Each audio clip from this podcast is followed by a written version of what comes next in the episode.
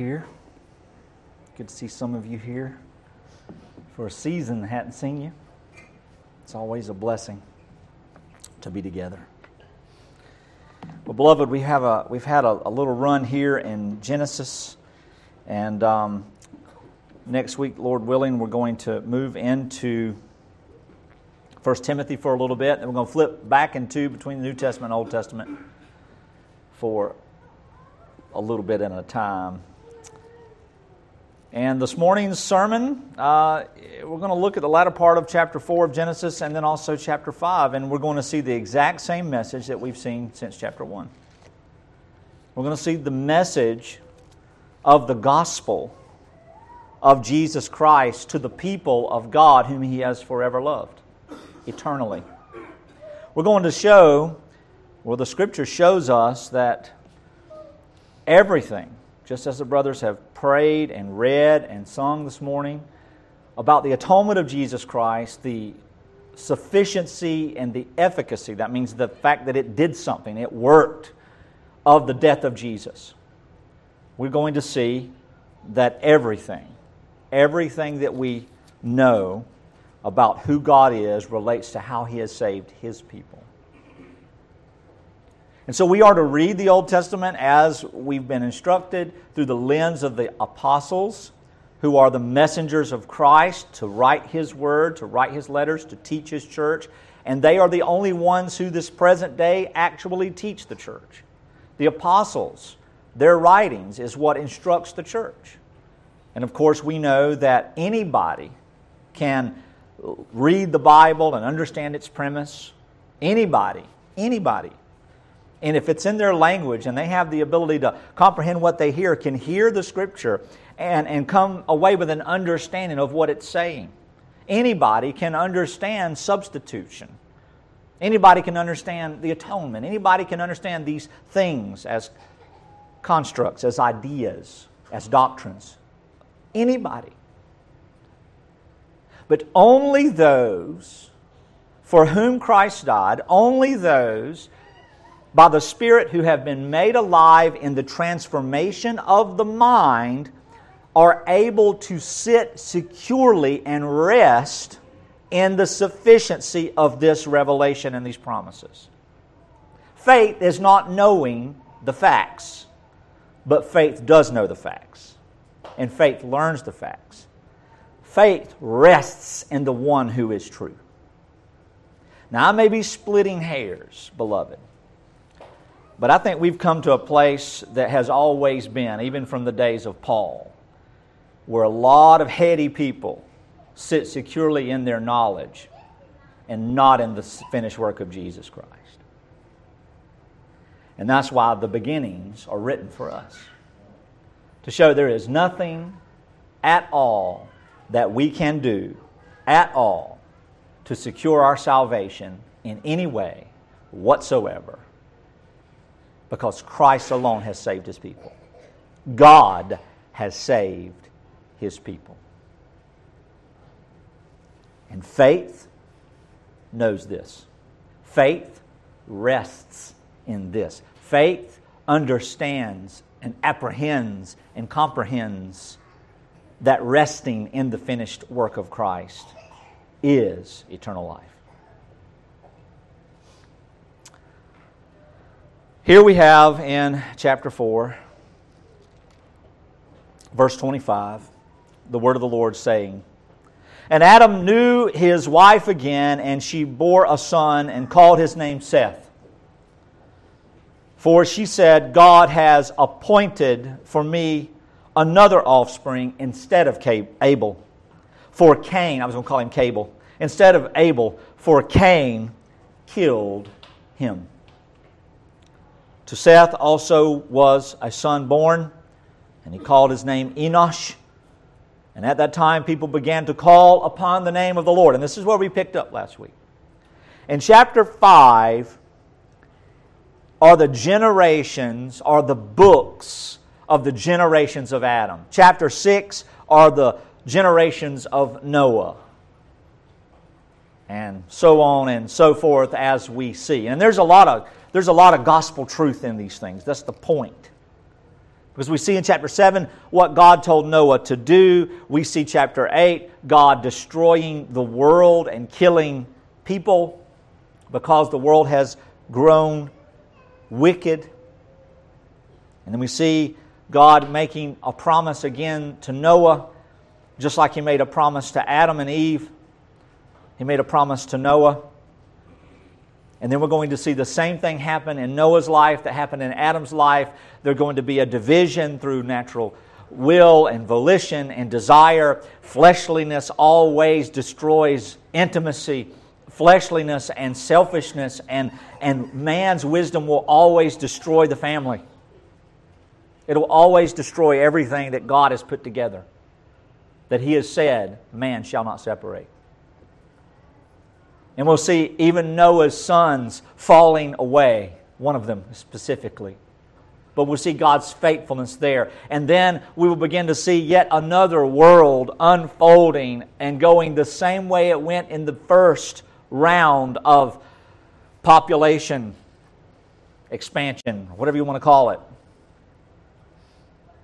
And the world in itself goes to evil. And then we'll see God out of that evil world take yet another person of his affection and of his desire named Abram. And, and he'll take Abram out of the darkness and he'll set him firmly in the light. And it's not Abram's faithfulness that matters, it's the faithfulness of God. And that's the message. It really is the message. We've seen it already 18, 17 times in Genesis 1, 2, 3, and 4. And we're going to see it. All. I'm not going to go through all the genealogies of Adam. Because just like in the first portion of Genesis 1, this is not for us to take our science textbooks and walk in footprint. This is not the point of its writing. It's not the point of its writing to tell a detailed summary of what God did chemically and organically ex nihilo out of nothing to create the universe and the cosmos. We, by faith, believe what the Scripture says concerning these things, but the point is faith rests in the power and the promises of God, so that there is no way possible for man to have been subject to his own salvation or a participant in his own salvation, just like man was not a participant in his own birth, his own conception, and he's not going to be a participant in his own rebirth. He's going to be the beneficiary of God's power. And so here, last week, we saw Cain. We saw the fact that Cain, a descendant of Adam, the elder son of Adam and Eve, who they thought was God's promise. And Eve and her hubris and Adam and his hubris, they're like, look what, we have created the man that God has promised to crush the head of the serpent. Remember, we're a little conjecture there. And then lo and behold, the one that they thought was the one of promise became the murderer. And then we saw Abel crying out from the ground, his blood crying out for justice for vengeance, for wrath, because murder is wicked and evil. And we saw all these things. And now in verse 25, we see that Adam and Eve were given another son, and the son's name was Seth, and the name means anointed, chosen, appointed. And he, became the, he becomes the substitute for Cain. I mean, for Abel. Y'all got to watch me today. It's a test. I did it on purpose. No, I didn't.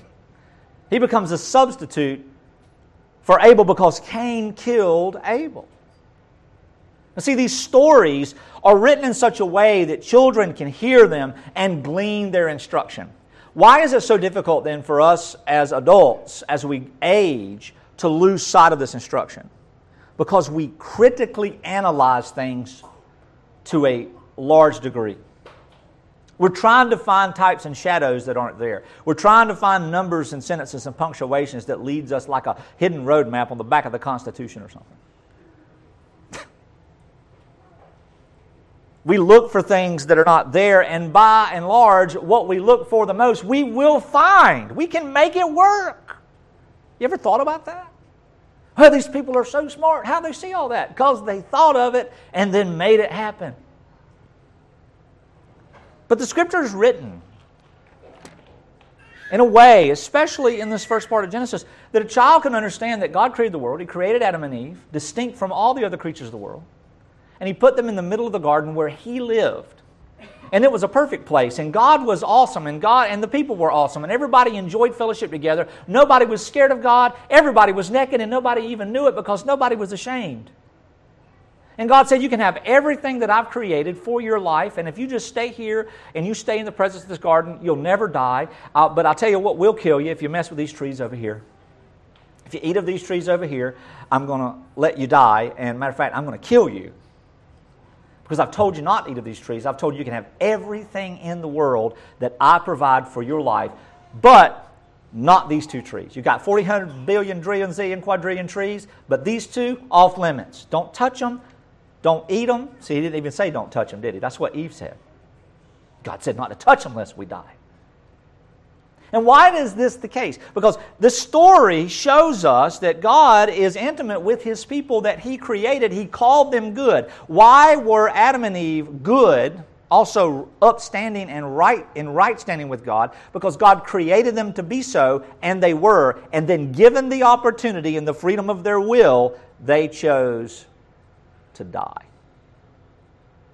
They chose to die. And that rebellion is not believing in the promise of God for life, see. It wasn't a stupid mistake because they were hungry. They had all they needed. It was a stupid mistake because they felt like God was the killjoy. They had all the wisdom they needed. It was a stupid act of rebellion that they felt they would be like God. Just like Lucifer in his heart, according to the scripture, says, in his heart, he said, I should stand next to God. Look at me. That's like your reflection in the mirror going, You need to come in here and let me come out there. We'd break that mirror pretty quick, wouldn't we? I'm sure a lot of horror shows have come to that premise or that plot. Or if you drew a picture and it decided to come out and take your place, I mean, you know. You create something and then it wants to share in your glory? Nah. That's righteousness destroying that which is not righteous, getting rid of that which is evil, bringing judgment on things that are wrong. That's good. God declares these people good. He gives them everything that they could possibly ever want. But God had a bigger plan for all of this because He is showing that only He can continue and provide and secure life for His people. That if they are left to themselves, even in a state of innocence, they will fall into sin and rebellion. So, in that sin and rebellion, the natural, just, and loving consequence is that they must die. That they must die. And so they eat, and they're tempted, and they eat, and they eat willfully of that fruit, thinking that they will be like God, and then all of a sudden they were like God in a sense, and that they knew evil. And then they died. They knew they were naked, and then they were ashamed, and they hid from God because there he comes. the doorbell when you're getting out of the shower and your robe's nowhere to be found, or you don't own a robe, or whatever it might be. Oh no, you don't just answer the door. That's just not the way it works. So they hid because they were ashamed, they were naked, because they were guilty. They, had self, they were self conscious. They knew that if the Lord saw them, not only would He see their nakedness, He would know their guilt. They'd done something. God curses them. But in the curse, He promises what? He promises life through the Son of the seed of the woman, Jesus the Christ. And then Cain comes along. Isn't it obvious? Is this the one?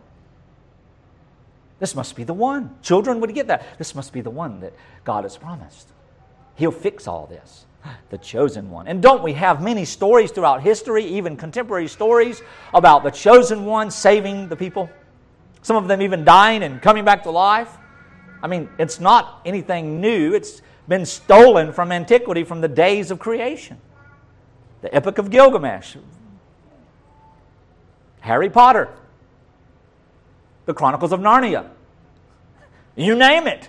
Anywhere there's a witch, there's a savior. So, I mean, you know, you just sort of look at it. And if there's not a witch, there's a wizard, and you get the hobbits. You got Frodo. He's going to save his people. So it's natural that we would think, oh, there's the Savior, Cain. And we're looking. Imagine, remember when when Zechariah and Elizabeth, when Zechariah went into his lot, was drawn to give the offering in the beginning of Matthew, and remember, and Luke and other, the synoptics, and we see the angel of the Lord meeting with him and saying, Hey, old man, you're going to have that son that you've been praying for, and his name's going to be John.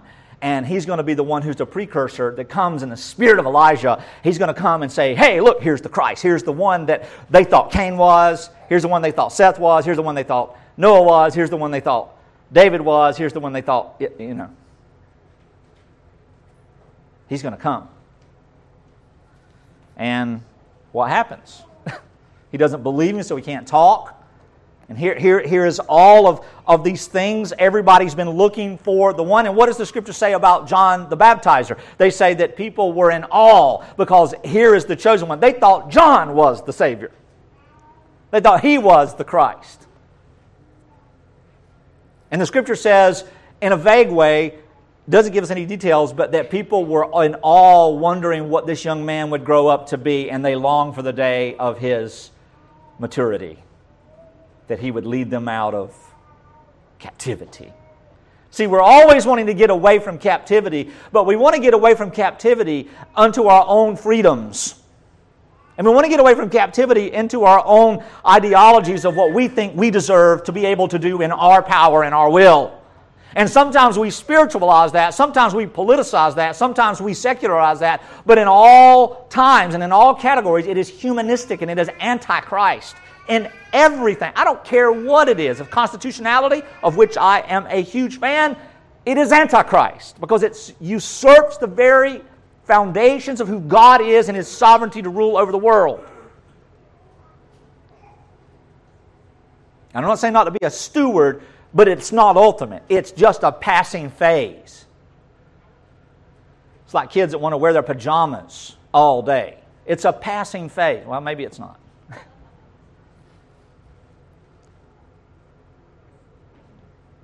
but Cain came, and then Cain was the murderer. They looked at Cain, they're probably like, this man's going to be our Savior. He was the killer, he wasn't the Savior. And Abel was righteous. He was approved by God. He was loved by God. He was affirmed by God. So all that Abel did was righteous before God in obedience by faith because he believed the promises of God. Cain did not believe the promises of God. Cain believed that he in himself was a zealot for the Lord and that he would do all that was necessary and that he would secure the promises of God in his own life. Remember Hagar and Sarah? Remember John the Baptist's demise? What happened? He was arrested. And Herod, in his boastful arrogance, the king of nothing, I'll give you whatever you want because I'm that kind of guy. What you want? New, new horse? New hair bow? Lobster? I want John the Baptist's head on a platter. Oh, oh. Couldn't go back on his word. He looked like a punk. So John gets the word, and what does John say?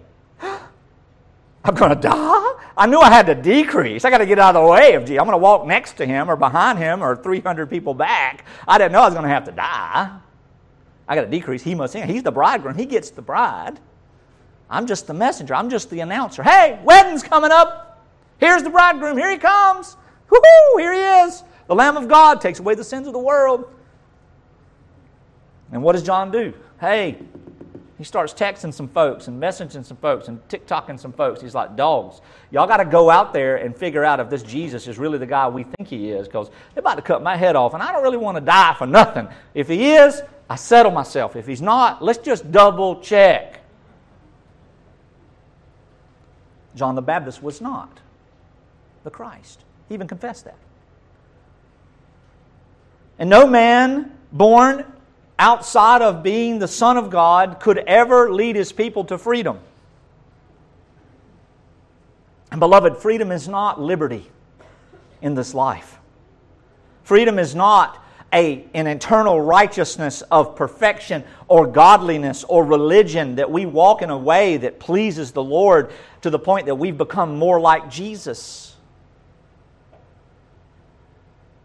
That's like taking, this is going to be very crude what I'm about to say, but this is how I think right now.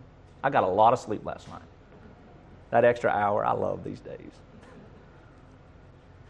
That's like going outside and picking up a plop off the ground for your dog, molding it into a steak, and serving it. You can make it look, you can season it. It's still poop. It's dung. Beloved, we are never anywhere close to the real thing. Jesus Christ and his righteousness is credited to our account. The theological term for that is imputation. It's imputed to us. It's not, we're not made righteous, we're declared righteous. By what law, by what standard, by, by what justice are, are we declared righteous? Jesus, who sinned not, born not of a man in this world, but divinely brought into the world through a virgin, took the credit for our sin. He was not guilty of sin, but the sin guilt of his people was imputed to him, was credited to him, and then God crushed him on the cross. He died but he could not stay dead in his flesh because he was not guilty of sin. For the wages of sin is death. Jesus had no sin, so he died in the place of someone else as a substitute. He died in the place of his people. And when he died, their sins were paid for forever and ever and ever. And every sin for which he died is paid for, and any sin for which he died, God the Father cannot condemn. So he substituted himself for our guilt, and then he substitutes his righteousness to us. Double imputation. Again, the guilt of our sin to Christ, he dies on the cross, and the perfection of Jesus Christ and his divine human self, his perfection, his glory, all of it credited to his people it is credited to his people. So the birth of Seth points to this. Children can understand this. Well, Cain wasn't the guy. Abel, of course, is not the guy. He's dead. Seth, the substitute. Seth is a substitute. Seth is the promise of life. Seth is the Savior to come. That's, that's the point. And then in verse 26 of chapter 4, we see that people began to worship and call upon the name of the Lord when Seth had his son. Now we know the lineage of, of Seth. It, through Seth comes Noah. And we've read Peter, right?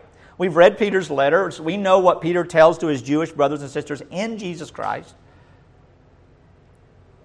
that Noah was a type of Christ that the flood of the earth was like a baptism of judgment, and that Noah escaped and his family escaped judgment, not because they were smart enough or wise enough or quick enough. I mean, it took them 100 years to build a boat for crying out loud. It's like me putting in closets in my house. my great grandchildren will have that house where there's a closet in it. Um, you know, and so then the boat in and of itself is like a Christ. It's a shadow of Christ because only those who are found in the ark are the ones who will not die by just wrath. And see, when you teach our children, when we learn these stories, we're able to tie them together to Jesus clearer and clearer the more they learn them. Beloved, the best thing we could do is read the Bible for ourselves, not study it. I remember I used to teach when I was in my early 20s. I had a, I had a, I had a mentor in ministry. I won't say the faith, but I had a mentor in ministry who every few months he'd call and you know, he'd always remind me of this adage that the difference between reading the Bible and studying the Bible is that when you study, you have a pencil. Snap that in half. I don't, I don't believe that. And I haven't followed that precept, but maybe just a few months. Because I found myself academically parsing my wisdom into the knowledge of into scripture rather than letting the scripture just do its work in me. See god says that his spirit will teach us through the reading of the word. We don't have to dive into all this stuff. We don't have to. Nothing wrong with it unless it takes precedence over the reading of scripture. But beloved if your children are familiar with the narrative of the New Testament, just the Gospels, they'll know more theology and have a handle on the expressions of theological truths than any doctorate peer that I have. I can prove it to you. Just let your children read the Bible. Here's Seth. Why was Seth given? Chapter 5 the generations of Adam. When God created man, He made him in the likeness of God, male and female. He created them and He blessed them. He approved of them. He loved them and named them man when they were created. When Adam had lived 130 years, he fathered a son in his own likeness after his image and named him Seth. Now keep in mind how long that was. 130 years. They aren't, they aren't, aren't two month years. the Jewish calendar, when Moses wrote years, he, in this genealogy, he got the ages correct. And we can look at antiquity. We know people used to live a long time. But Seth was a long time coming. And all of a sudden, here's Seth. And then the days after Adam, he fathered Seth, were 800 more years and he had many other sons and daughters. Thus, all the days that Adam lived were 930 years, and he died. I've said out of my own mouth before, oh, you ever want to go to sleep? Read the genealogy of the Old Testament. That's a joke, you know that, right? And I realized this week as I was reading through these things, that's not, we are not to take lightly the genealogy of the Old Testament. We are not to ignore them. They're not for us to put up on a family tree and try to figure out all these timelines. That's not the point of it. Where's Cain's genealogy? It, we just read it last week, didn't we? And then it just sort of goes away. There's a point there, and I'll make it at the end of the sermon. But there's a point here, too. Adam died. Abel died. Cain's going to die. Seth's going to die. Everybody's going to die. Anybody out of the image of man is going to die. Anybody born in the image of man is going to die. Because everybody born in the image of man is corrupt and depraved and sinful. No matter how they act or what they do, they're sinful. And here's the reason. Let me just go ahead and tell you. Here's the reason Seth was born is because God had made a promise to his people that through the seed of the woman shall come the Savior. And there are thousands of years, thousands of years from Seth to Jesus, but it is through this promise that Jesus the Christ comes.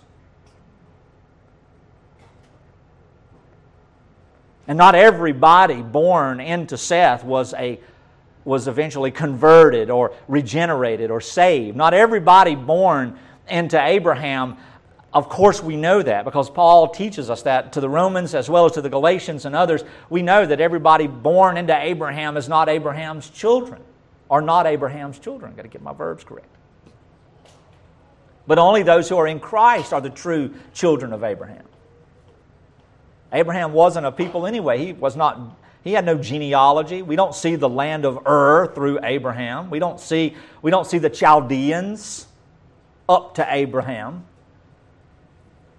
Starts with the promises of God. So man, as they as we work and live in this earth, mankind, we do and go and do, and we have our own ideas and our own philosophies and our own understanding, our own wisdom and our own traditions, our own religion, our own expectations, our own interpretations, and we just look at here, look at here, look at there, and somehow we think that populace or historical record gives some sense of solidarity or security or worse, authority to what we know about certain topics. But it's not the case. God alone is the authority. And the simple reality is that the Word of God alone, as written, is the only means through which God will show us Himself and give us the rest by His Spirit to sit still and be at peace in His salvation, in His promises, in His power. God loves His people. God loves His people. He loved Adam and Eve, He provided for them a bloody offering and covered their nakedness as a symbol of Jesus Christ, who would be the ultimate and only true bloody offering. And we're going to go to Hebrews 9 and Romans 5 today, and we're going to talk about these things. I said many times over, but recently I've said that the opposite of love is indifference, and that is a fact. It's not a, an opinion. It's not love and hate and cold and hot. I mean, this is, this is elementary. Think for a minute. Love relates to passion, relates to affection, relates to desire, relates to focus, relates to attention, relates to something active. It's not a feeling, it's an action. Love has never been anything we feel. That's called butterflies, anxiety, diarrhea, indigestion, whatever it is. It's what we do. I would say that the feeling of affection is, can I say this in the economy of grace? Idolatry. Okay, that's what that is. And I love it. I love it. I love it when my family and my friends and my, and my brothers and sisters in Christ just tell me they love me. It's, it's good. Don't you love it? That's why Facebook's so profitable. Who ever thought that would be the biggest drug in the world? Yet in the 90s, when somebody went, you think, that dude needs to get a life. It's just prophetic. But love is what we do, it's an action. Indifference. God was indifferent to Cain. He had no regard for him because he did not love him. That's a picture of that. That sovereign work, God receiving his people, is an act of love, an act of blessing. Now, I know we can talk about temporal ideologies and things of that nature, but for the theology imposed upon us in sovereignty in Genesis chapters 1 through 5, we have to stick to these firm understandings, these firm definitions. Because God knows His people, and that foreknowledge is love. That's why we use the word when Adam knew his wife. It's an action, it's intimacy. And Cain was born, and then Abel was born, and then Seth was born, and then Cain knew his wife, and then Enoch was born. Indifference is the opposite of love because even hate is a result of passion, love, and interest and affection. We hate that which opposes that that we love, right? We love our family. Someone bothers our family, we hate them. We love our stuff. Someone bothers our stuff, we hate them. Hurricanes blow off our roof. We love our roof. Hurricane blows off our roof. We hate hurricanes. God loves His name, loves His holiness, loves His glory. He hates sin. He hates sinners. God loves His people. He hates those who are not His people. See, we think that sometimes these words are mutually exclusive. In, in certain contexts, they must be, but not in every context. Now, this is a, this is a beginner's, what I've just done is sort of like a beginner's activity in philosophical thinking. And in it, it holds no credibility, it holds no authority. The Word of God holds the authority, not how we process it. We love God as truth. We love God's truth. Therefore, we hate that which opposes God's truth as God's people. Do we not? You ever had a family member that somebody started talking about in town? Or worse, get this, they don't know it's your friend or family. You ever had somebody come up to you? How did you hear about something?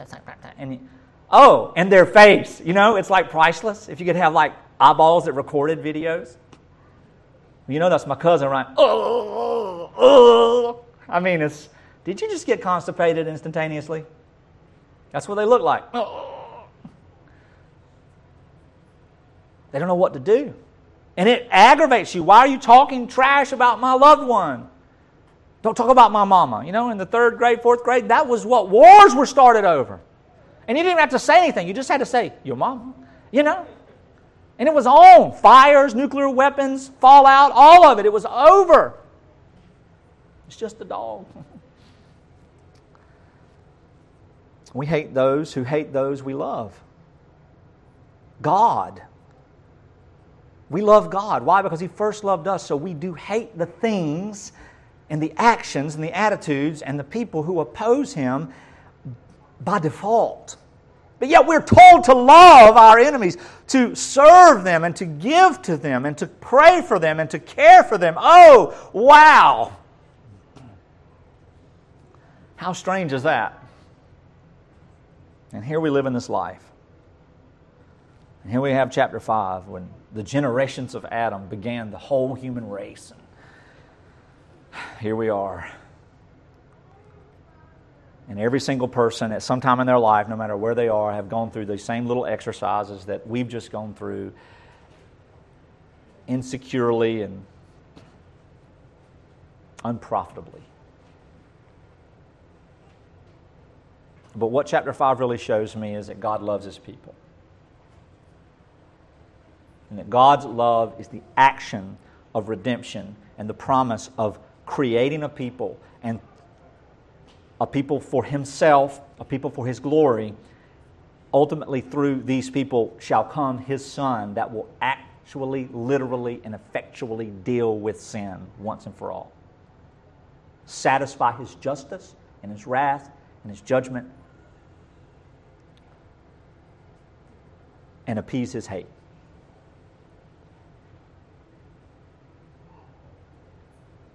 So, chapter 5 is a record of the information about God's people. Those He created and through whom He promised to make His people fit for Himself. In Exodus 33, we see these very things. In Isaiah 45, I'll just read uh, verses to you. It says, The Lord says to Moses, Exodus 33, This very thing that you have spoken, I will do, for you have found favor in my sight, and I know you by name. the Lord says to Cyrus in Isaiah 45 I will give you the treasures of darkness and the hoards and secret places, that you may know that it is I, the Lord, the God of Israel, who call you by your name. See, that's interesting. But some people, well, you know, this is the Old Testament. These are prophets, and, you know, God's people. And well, how about Jesus in John 10? I know them. And I know them by name. It's what I've always told my children and other young people throughout the years who have been related to our household. And they always come and say, You know, my friend, my friend, my friend, my friend. It's always my friend, my best friend, my best, best friend. What's their name? Oh. Sally? John? Oh, yeah? What's their last name? Mm. See, we don't even really know the people we call friends, do we? What about middle name? But the Lord knows us. And I'm not talking about names. The point of this is that God is intimate with his people, individually and corporately. Christ did not blanket die for a generalized people that would fit into a number. He specifically died for a specific and particular people named individually and together as the elect. The Word of God is showing us now a line of people who has shown us a line of people who hate God, the Canaanites, and then all of Genesis is going to show the interaction of that, and then the Old Testament is going to show the people of God who are at odds with the people of the serpent even in a temporal sense, even in a cultural sense. You're going to see people who hate the Lord and people who worship the Lord. And what is the, what is the condition? What is one thing that is absolutely guaranteed? It reminds me of Paul individually, but as guaranteed to the people of Israel throughout their entire existence. And it was that God promised them Messiah. And God promised that they would suffer greatly because of it. And everywhere Israel was left to themselves, they always chose the world.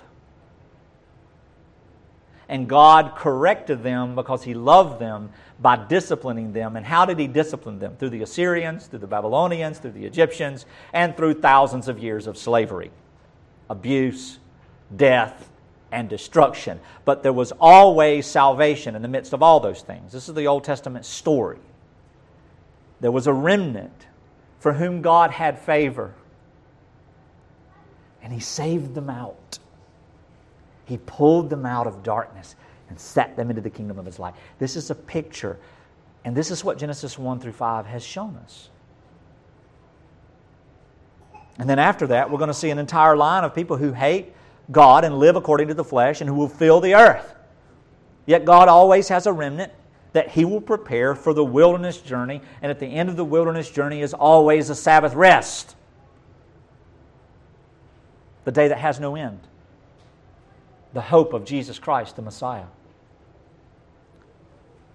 And so, the majority of the world falls into the category of the line of Cain, if you will the majority of the world falls into the line or the category of unbeliever. The majority of the world falls into the category of reprobation. The majority of the world falls into the category, but it is not a distinct difference between the people who are in okay, reprobation and those who are in the covenant of grace. The only difference is God's will. I will have mercy on whom I have mercy. You see the difference in the good news versus a good opportunity? And we're going to talk about that. Good news is God saying, I will save you. And then God declaring to the apostles, I have saved you. Versus, you better do this if you want to live. How did that go with the first couple in innocence? Not too well. How does it go through the prophets? You ever read the prophets? Oh my, you have to really thumb through to find the Jubilee, right? it's like, you know, I love to go to the prophets and the Psalms and before service and read but sometimes you just land on something in the prophets you just don't want to start a worship service with. Because you have to read, you have to keep reading until you find the promise, you find the Jubilee, you find the redemption, you find the hope, you find the good news, you find the good report, you find the gospel of Christ. Self wisdom, self righteousness, humanitarian goodness, religion, all sorts of wickedness and fleshliness and selfishness. The flood is going to come, and provision is only going to be made for eight people. And no matter where you fall in the line of that, the picture of that is very clear. God made provision to save those for whom He had mercy. And for a hundred years, Noah preached righteousness and preached the gospel and preached salvation and preached, dude, just get in the boat. And not only were they unable, they were unwilling. Because that's an insane thing. Because when we build our lives, we build our treasures, and we build our faith, and we build our theologies, and we build our doctrinal walls, and we think that we've got it sound, God's going to step on them like an ant hill. But even ants bite us. There's not going to be a contest when God steps on our false religions and our labels and everything else. The flood is coming, but God's going to only make provision for eight. Seth is a type of this provision for a few people, for the remnant, who in and of themselves are nothing but sinners, worthy of all wrath and justice, but by God's love for them, His foreknowledge for them, His eternal grace and hope for them, he will save them. So Seth is born a sinner after his father Adam. And there's a lot of theology here. I could get into the imago Dei, the image of God. I think I've settled that. The only human being that exists in the image of God is Jesus Christ. And the imputation of his righteousness to us credits us. And we can talk about thinking, we can talk about rule, we can talk about all those other things. The pictures are shadows. Beloved, we are sinners. And if we're not found in Christ, we're not in the image of God. Seth is a sinner after his father Adam. Yet he's also a sign after the promise of the Father. And he's also a Savior as a shadow of the promise of Christ. And this proves that God is faithful and that God has the plans of men in his hand, and none of the plans of men will divide God's true people from himself. You see that Romans 8, it's become cliche. Isn't that sad that Scripture becomes cliche? Isn't it sad that we use Scripture to such a degree to illustrate an absolute truth that it becomes almost so redundant that it's, oh, yeah, it's like coffee table Scripture or needlepoint Scripture or bumper sticker Scripture. You know what I'm talking about? T shirt Christianity.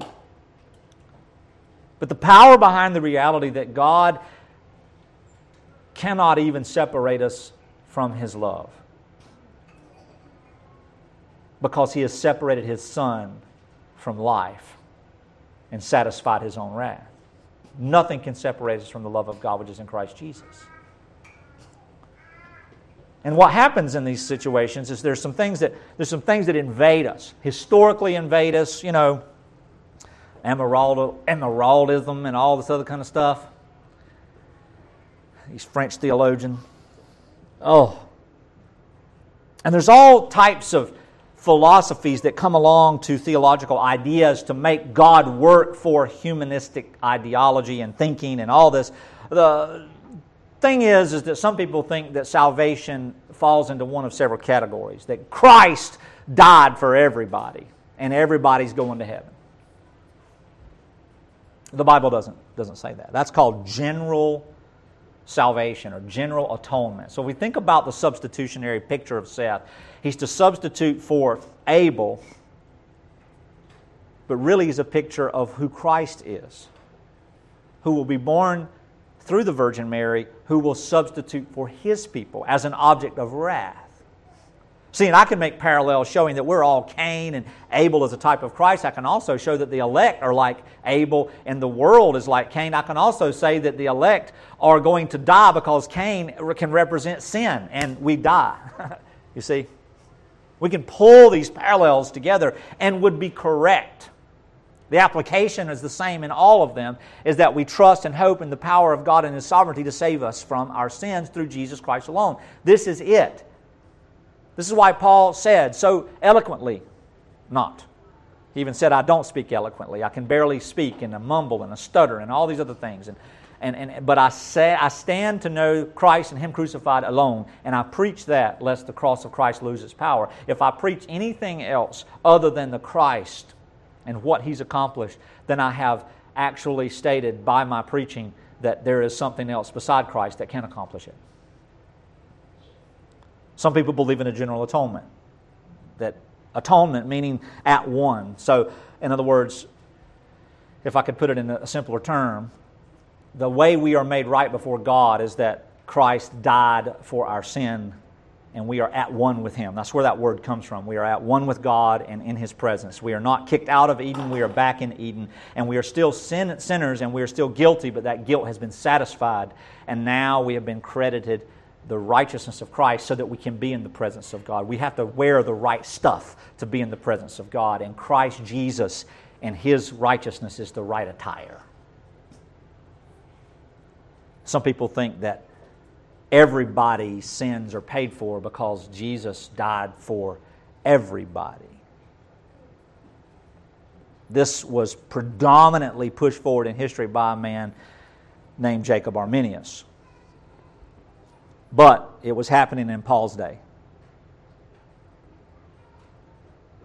Then some people think about the atonement in a hypothetical way, hypothetically universal. In other words, you know, everybody has the opportunity,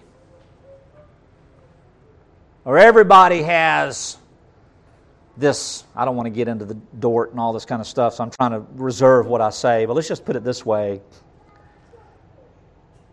the cross pays for the sins of the elect, but then yet there's a supremacy to which it is sufficient for every human being in the world, and we just have to stand in that mix. Now, this is strange because the Scripture teaches specifically and particularly the efficacy of Christ's, uh, Christ's redemption. Now, we can debate these things, we can talk about them. Some people think that the atonement is limited. That means it's limited only to those for whom it was intended. That means when Christ died on the cross, he actually died for certain people, individually and collectively, certain people, because the atonement, by definition, means that there is expiation, there is forgiveness, there is redemption, there is satisfaction, there is uh, propitiation, wrath is satisfied, guilt is satisfied, debts are paid, life is granted. So if the Bible were to be looked at, and the instructions of the Old Testament promises and the New Testament apostles were to teach us about the atonement, then which of these, and there are more views, there are many more views, but which of these views are most biblical? And the answer is limited atonement that Christ literally died for all who belong to Him. Now, that's not my opinion. And you can go back and listen to the, to the teaching of John's Gospel. You can go back and listen to, to the last two weeks of my Romans reading. And you can go back and listen to, to John 6 and some other places. Jesus teaches this.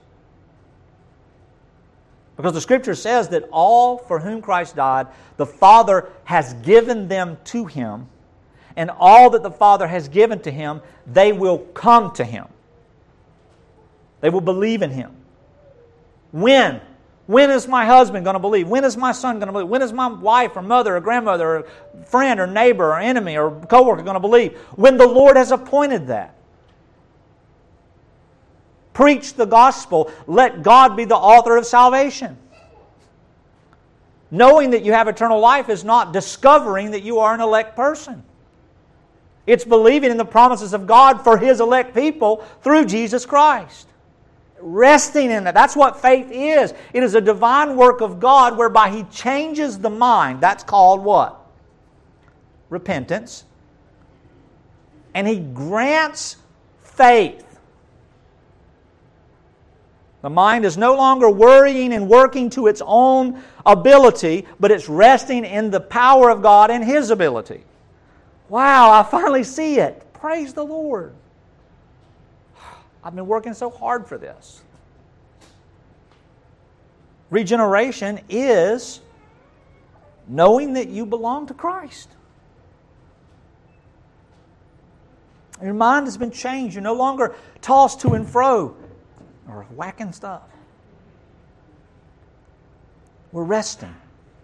And I think, well, where, where, where do we go with this? What's the point? The point is, this is the beginnings of the Word of God. This is what God has written down first. This is to put the foundation under our feet when we're climbing the stairs of life. We're not falling to the bottom anymore. And if we do, we're standing on the same step that we will stand in the day of glory because it's a level playing field. We thought we were climbing, but we're really sitting still. We're standing in the promises of God, and that's become cliche.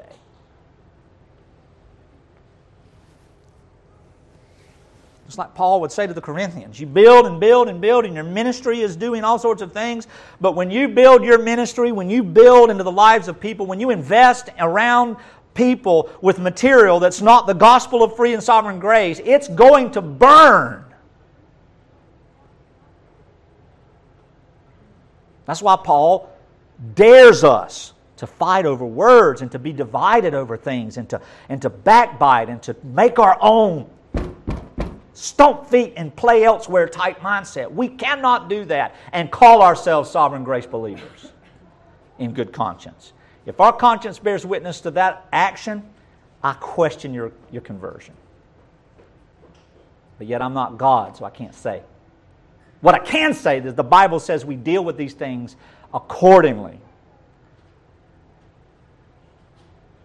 No matter the justification, the Pharisaical justification of self righteous fools who dare spit in the face of Christ who paid for their sins. You see? And that's the tone of self righteousness. Wow, that's strong because that's the tone of self, that's the tone of pride, humility, cowers and crumbles in the face of grace. Not as one who is fearful and ashamed, but one who is broken and glad. Thank you, Father, for your grace and for your mercy. In chapter 9 of Hebrews, let's read chapter 9 of Hebrews, verses 11 through 28. But when Christ, and there's a but there, so we got eight and a half chapters to deal with, but we read through that a couple of years ago. But when Christ appeared as high priest of the good things that have come, then through the greater and more perfect tent, not made with hands, that is, not of this creation. Listen to that. That's important. Not of this creation. Christ entered once and for all into the holy places, the presence of God not by means of the blood of goats and calves, but by means of his own blood, thus securing an eternal redemption. He bought it and it's his. What is that it? Us. He purchased the people. For if the blood of goats and bulls, or if the offerings of Cain, or the religion of reformers, or uh, uh, the doctrines of, uh, of theologians, and all these other things, if these things, if attitudes and actions and intentions and affections all mattered, what? If the blood of goats and bulls and the sprinkling of defiled persons with ashes of a heifer sanctify for the purification of the flesh, in other words, it washes you ceremonially for the right type of worship, what does that mean? We've seen that. That only through death comes the remission of sins. The sacrifices of the temple were to remind the priest and the people that the wages of sin is death and that the work of man will never suffice and that God requires it continually death, death, death, death, death to appease his wrath. And an eternity of sacrifices will never satisfy the wrath of God. Yet one sacrifice does. How much more the blood of Christ, verse 14, who through the eternal Spirit offered himself without blemish to God, purify our conscience from dead works to serve the living God. Therefore, he is the mediator, he is the go between of a new covenant so that those who are called may receive. See, mediation brings people together. That's at one meant, that's atonement. He is the mediator of a new covenant, of a new promise, of a new contract, so that those who are called, effectively snatched and dragged into the person of Christ, may receive the promised eternal inheritance, something that you deserve by blood. Not death, but since the death has occurred that redeems them from the transgressions committed under the first covenant. For where a will is involved, the death of the one who made it must be established. The man who made the will must be dead. For a will takes effect only at death, since it is not in force as long as the one who made it is alive. Therefore, not even the first contract or promise or covenant was inaugurated without blood. For when every commandment of the law has been declared by Moses to all people, he took the blood of calves and goats with water and scarlet wool and hyssop and sprinkled both the book itself and the people, saying, This is the blood of the covenant that God commanded for you. And in the same way, he sprinkled with the blood both the tent and all the vessels used in worship. Indeed, under the law, almost everything is purified with blood, and without the shedding of blood, there is no forgiveness of sins. Thus, it was necessary for the copies, for the shadows, for the substitutes of the true heavenly things to be purified with these rites, but the heavenly things themselves with better sacrifices than these. For Christ, what is the better sacrifice? Verse 24. Here it is. For Christ has entered not into holy places made with hands, which are copies, which are shadows, which are fake representations of the true things but into heaven itself. Now to appear in the presence of God, huh? On our behalf. Nor was it to offer himself repeatedly, as the high priest enters the holy places every year, year after year, with blood not of his own. Isn't that amazing that the blood of humanity was not even sufficient to be the shadow? Because a goat and a squirrel and a dove and a sack of flour has more sacrificial power than the blood of a sinner. Nor was it to offer himself repeatedly as the high priest enters holy places, verse 25, year after year, not with blood of his own, for then he would have to suffer repeatedly since the foundations of the world. But as it is, he has appeared once for all at the end of the ages to put away sin by the sacrifice of himself, Jesus Christ. And just as it is appointed for man once to die, and after that comes the judgment, that has been taken out of context a thousand times from Sunday, so Jesus Christ having been offered once to bear the sins of many, will appear a second time, not to deal with sin, but to bring those to himself who eagerly await for him. What is faith but resting in the promises of God and waiting for that day? Waiting for Christ, waiting for life. Who is Jesus? And it's not just what we see in Hebrews 9, it's all over the place. Uh, Romans 4 talks about Abraham being justified. Verse 4 of Romans 4 says, What then shall we say was gained by Abraham, our forefather, according to the flesh? For if Abraham was justified by works, he's got something to boast about, something to brag about, something to talk about, but not before God, because none of that matters. For what does the Scripture say? Abraham believed God, and it was counted to him as righteousness. Now, to the one who works, when you work, you earn your wage. His wages are not counted as a gift, but what's due him. And to the one who does not work, but believes in him who justifies the ungodly, his faith is counted to him as righteousness. Why? Because we're resting in the promises of God. The power of God unto salvation, the power of God to create His people, the power of God to secure life, the power of God to uh, satisfy His own justice and wrath. Why? The power of God to love His people effectually and to present us and make us fit for His presence. This is what faith looks to. And we don't work for that. We don't do anything. There's no trigger. There is no trigger that causes Jesus to die for us. There's no trigger for there's no trigger at all that we do that causes the atonement to work for us. It's worked for us. And God's word can be boiled down to this trust my promises. Trust my promises. And you'll live.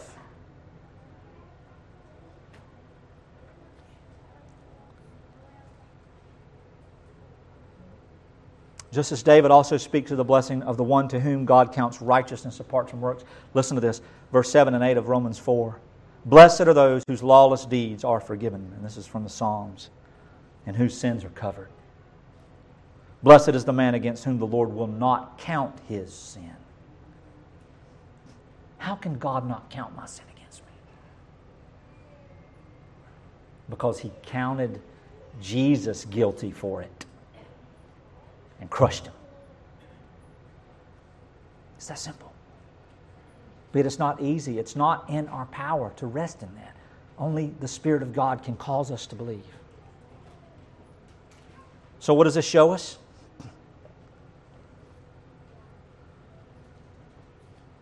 The picture of Cain ends, the picture of Seth begins. Seth line, Seth's line continues as a picture of God's glory that is promised to all the children of God in Jesus Christ. The wicked die and the righteous live by faith and the power and the promises of God alone. This is a simple summary. So now the question is, and I know I've gone long, so what? What now? Who cares? What difference does it make? Here's the point. And we have the apostles to thank for this. We are a people for God's glory by His power. And God has established His people to be together under the prescription of His Word. That is why there is a genealogy of families, not just a list of faithfuls. Because it is a picture of what the church will be eternally. God is faithful to save his people. Therefore, we should be able to. Let me just, let me just list some things off. We should be able to, as God's people, rest in an eternal Sabbath. We should be able to know God in truth through the Word. We should be able to be righteous in Jesus Christ and understand that when we sin, it does not affect that standing, but it is evil. We should be able to have unity in the grace of God, in the gospel of Christ. We should be able to labor in our worship, which includes serving one another, which is the only, only, let me say this again, only way we can actually serve Christ. You can't serve Christ by lighting a candle and praying and reading a devotion. You can't serve Christ by watching a sermon. You can only serve Christ by being with Christ's people and helping one another. We're able to deal gently with one another because God has dealt gently with us and harshly with His Son. We're able to forgive one another. We're able to rejoice in trials. We're able to understand and patiently teach each other the truth. We're able to learn with discernment and admit when we were wrong. We're able to hope in God's promises. We're able to be content, to be gentle, to be kind, to be in Christ. We have the mind of Christ. Therefore, we are able to Put away paranoia and suspicion and assumption, which is all of Satan, period. All the time. We're able to put away these things.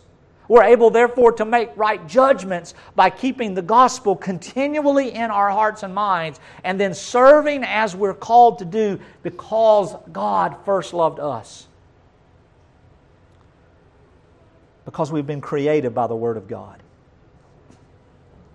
who spoke, and all that He said came into being, who spoke and declared it all good, who spoke and prophetically revealed the fall, who spoke and promised life in Himself, who spoke and established the covenant, the promise, the contract of grace, who spoke and all that is became and who spoke, and his word became flesh, and who spoke, and we know who he is, and we know him now, and we have seen him, he who has spoken, and he who continues to speak, and in him we rest, and this is eternal life.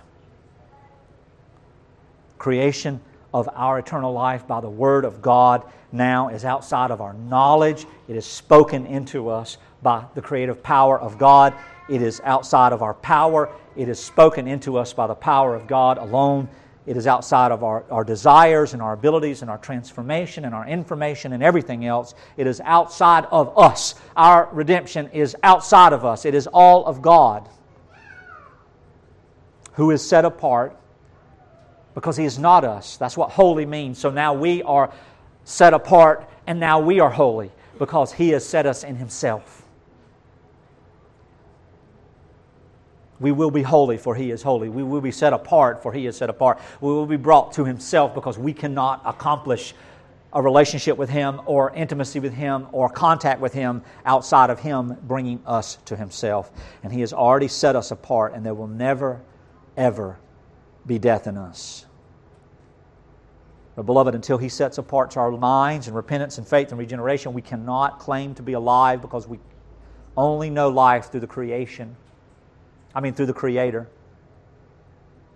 We can only have life through the Creator. We cannot look at the creation and say, okay, I can figure this out. We cannot figure this out. God has established it. So God is speaking now to show His people all the things related to life and to godliness. And the Word of God is like a two edged sword, it is living and breathing, and it causes life for the people of God.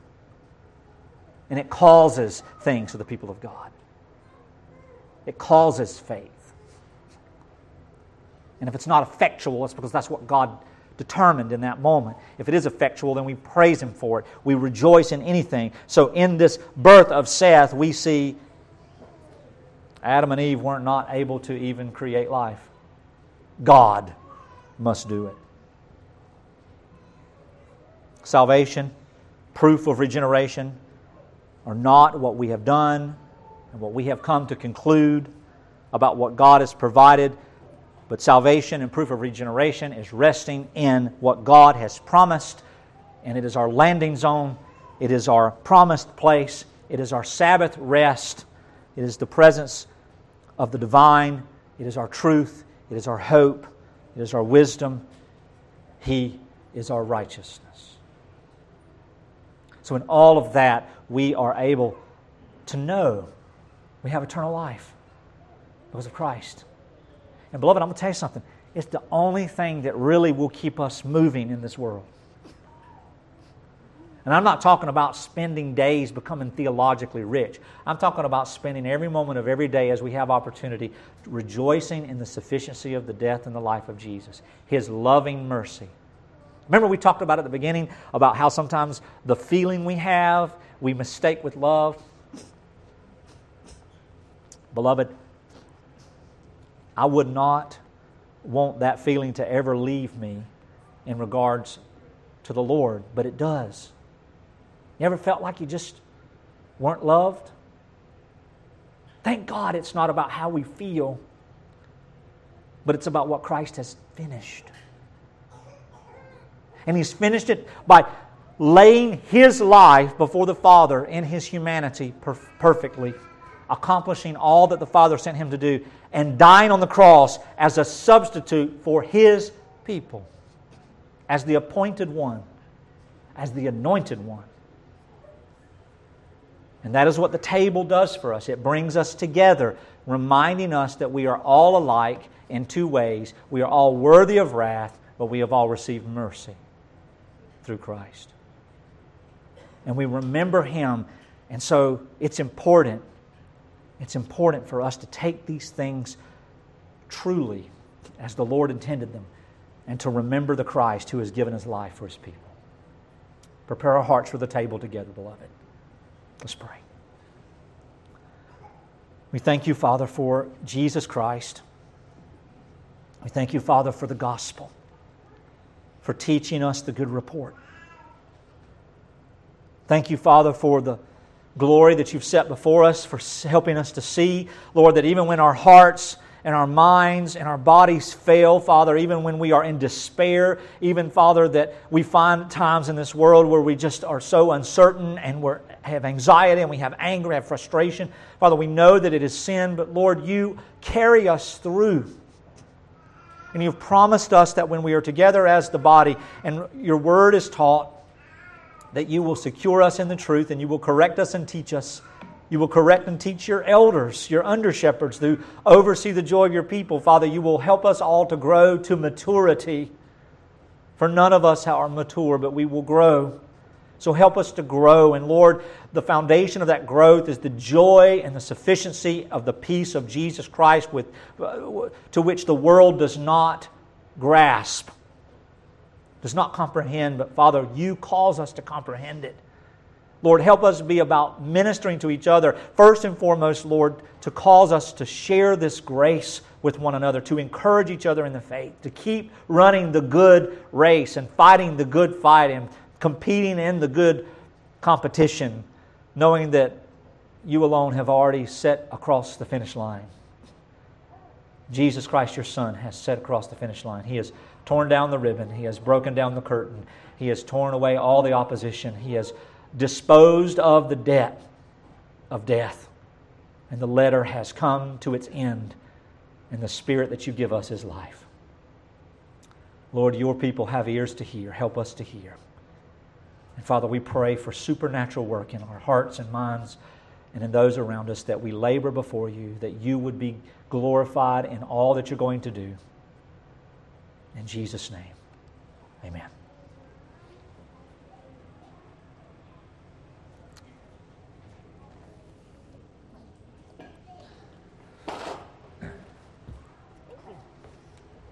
You can come.